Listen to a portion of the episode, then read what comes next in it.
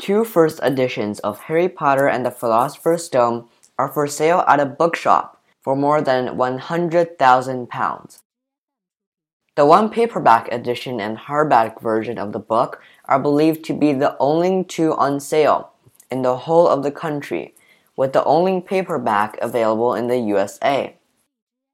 In 1997, the first edition paperback was once available for only £5. Now it is on sale for around £12,000.